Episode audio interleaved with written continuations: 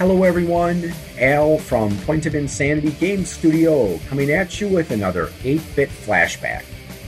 As always, the audio of this episode can be downloaded at poigamestudio.podbean.com, and the video of this episode can be viewed at Point of Insanity Game Studio's YouTube channel.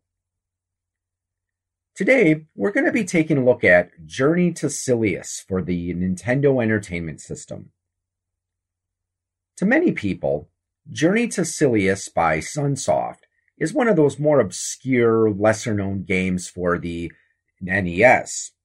As far as I can remember, it didn't get much coverage in Nintendo Power or uh, any of the other video game magazines of the day.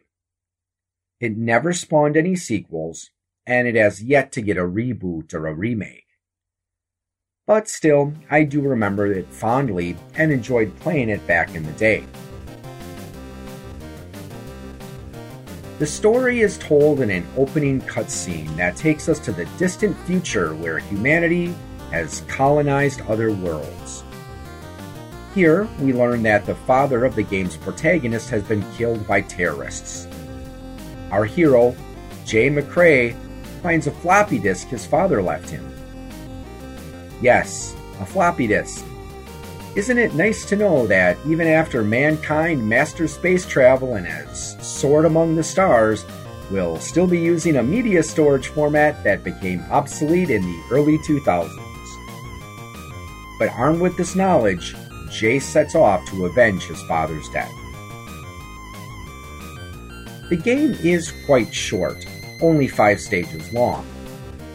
Jay starts out with two weapons a handgun with unlimited ammo, and a shotgun that fires three shots. At the end of each stage, Jay will fight a mini boss, which, upon defeat, drops a new weapon. Jay's arsenal will expand to include a rapid fire machine gun, a laser pistol, homing missiles, and a grenade launcher. The first stage is a ruined city. Here, Jay must make his way through the wreckage as he makes carefully timed jumps and tries to avoid bombardments from distant enemies and a variety of other enemies that are strategically placed to knock him into a pit. The music in this stage is perhaps the best in the game, and in my opinion, one of the best pieces of music ever to grace the Nintendo Entertainment System. The boss at the end of this stage is a helicopter. Stage 2 is an underground tunnel and a fairly straightforward stage. Several of the enemies here attack from overhead. This makes the shotgun's three way shot very useful. The gloomy music in this stage sets the tone perfectly as Jay fights his way to a showdown with a huge robot with tank treads instead of legs. The third stage is the enemy headquarters. In this stage, Jay will have to dodge traps that come down from the ceiling as well as laser beams that block safe passage. The boss at the end of this stage is a supercomputer guarded by a series of guns and cannons. Stage 4 is a spaceship, and the action here is quite intense. However, the player must be careful not to rush too fast through this stage, as there are several points where enemies are waiting just out of view. The final boss here is. Well, I'm not really sure what to call it. Some robot hovercraft thing. The final stage is a factory. There are no enemies for the most part of the stage, as the game here focuses on platforming. Jay must contend with conveyor belts, falling objects, and streams of molten metal as he makes his way to the two end bosses. The first end boss is a spaceship. Jay must destroy a command center on each side of the ship while dodging bullets and avoiding exhaust flames. Make it through that, and you'll fight the final boss a large humanoid robot. To be honest though, the last boss is nowhere near as intimidating as most of the other bosses of the game.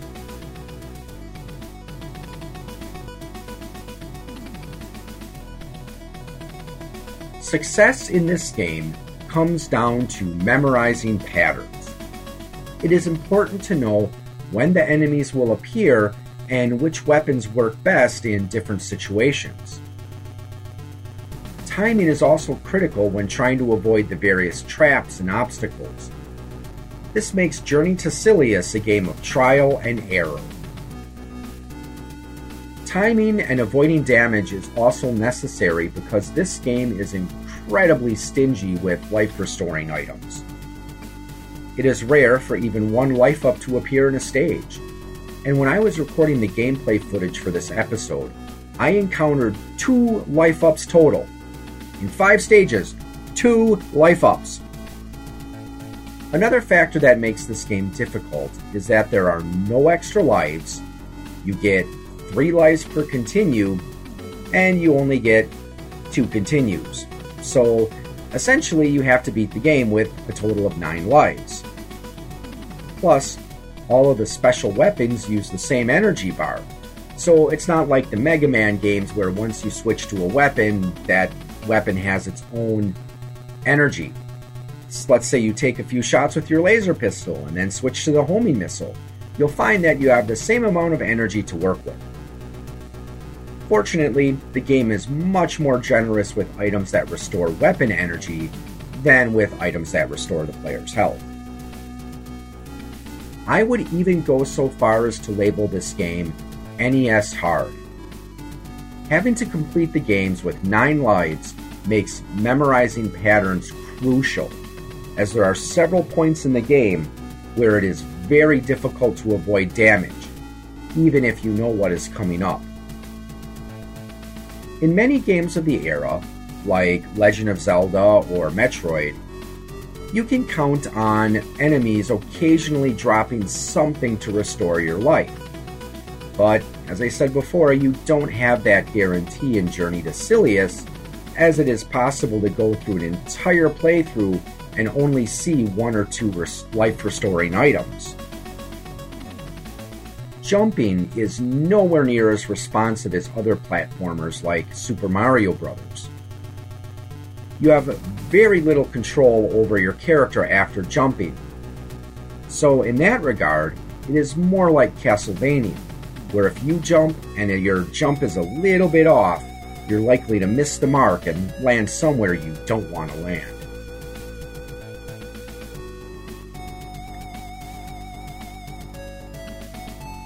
Its little quirks aside, perhaps one of the most interesting things about Journey to Silius is that it was originally supposed to be a game based on the Arnold Schwarzenegger movie The Terminator. However, Sunsoft lost the licensing rights, and the Terminator game we got for the NES would end up being released by Mindscape. Let's take a quick look at that Terminator game and see the game that we got instead of this one.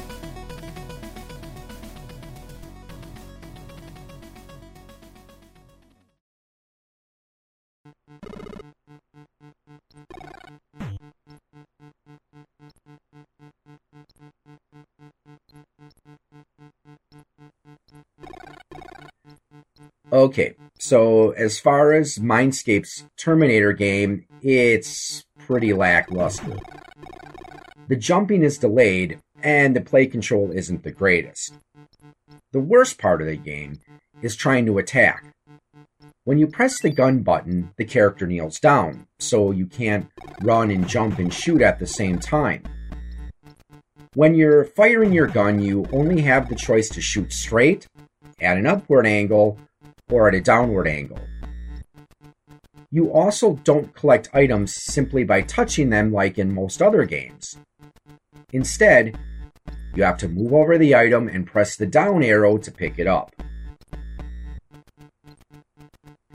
Well, fortunately, Sunsoft wouldn't let all the hard work they put on their Terminator game go to waste. Some of the graphics and the storyline were changed to give us Journey to Silius. The finished game was released in Japan and Europe as Raf World, and for some reason the hero was redrawn to have full body armor. Still, looking back, I can see how Journey to Silius would have fit well into the Terminator story of line. All of the enemies in the game are robots. Some of them are humanoid, so it doesn't take too much imagination to see how they may have originally been intended to represent Terminators, like the T 800. I can easily see the computer at the end of Stage 3 being intended to represent Skynet, and the robot tank at the end of Stage 2 would fit perfectly into a Terminator film. So, in closing, Sunsoft may have failed to deliver a good Terminator game to fans of that film back in the day, but they succeeded in developing an enjoyable game nonetheless. Looking back, the game is nothing special by today's standards, but is still a heck of a lot better than the game that the Mindscape gave us. So I would definitely recommend checking out if you have a chance.